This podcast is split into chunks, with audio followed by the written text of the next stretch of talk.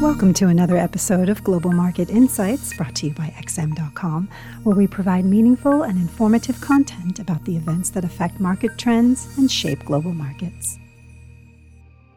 Thank you for joining us at XM.com for the Daily Market Comment podcast for Wednesday, November 23rd by Mario Hadjikyriacos. I'm Christina Marujos. Investors went on a shopping spree on Tuesday, raising their exposure to riskier assets without any clear news catalyst behind the sudden shift in sentiment. The S&P 500 closed at its highest level since mid-September as implied volatility collapsed, with a pullback in the dollar and real yields helping to fuel risk appetite. It is quite striking that implied volatility has declined so dramatically heading into what could be a stormy and illiquid holiday season. Even though every leading economic indicator points to trouble ahead, demand for downside protection has evaporated, which suggests that equity traders are either too complacent or heavily hedged already. There's a sharp contrast between asset classes about what lies ahead. Valuations and earnings estimates in stock markets are still consistent with a soft economic landing, whereas the bond market is saying the plane is more likely to crash land, with the yield curve sinking deeper into inverted territory. One of these markets is mispriced, and it is more likely that stocks will need to adjust to reality, as the weakening economic data pulse across the world suggests that avoiding a recession next year would be a miracle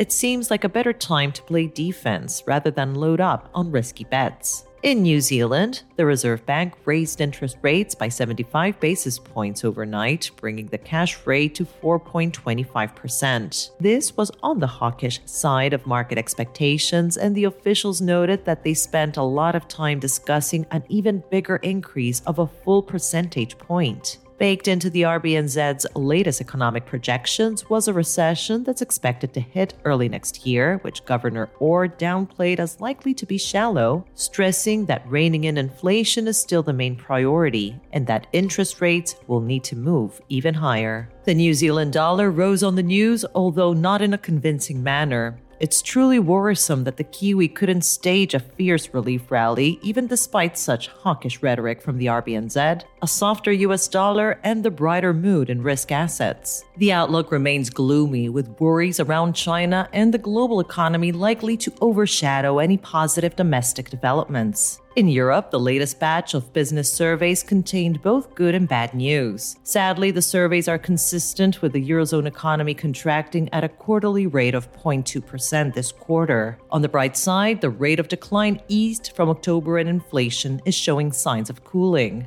Overall, these surveys lend credence to the narrative that the Eurozone is on the brink of recession, but the downturn won't be as deep as investors feared initially thanks to the massive decline in energy prices. Hence, while the outlook for the euro has started to improve, the prospect of a trend reversal is still premature and probably a story for next year. It is a similar story for sterling. The latest business survey suggests the UK economy is already in recession, on pace to contract 0.4% this quarter, which will likely deepen further considering the sharp drop in forward looking indicators such as new orders. With the economy rolling over just as the government tightens its belt, it's difficult to be optimistic on the pound, especially considering its close links to global risk sentiment. Finally, the minutes of the latest Fed meeting will be released at 7 o'clock GMT. A pivotal inflation report and speeches from most FOMC officials since that meeting render the minutes out outdated. Nonetheless, the market almost always reacts to this release, and a hawkish tone could give the dollar a helping hand. This was a Daily Market Comment podcast at xm.com.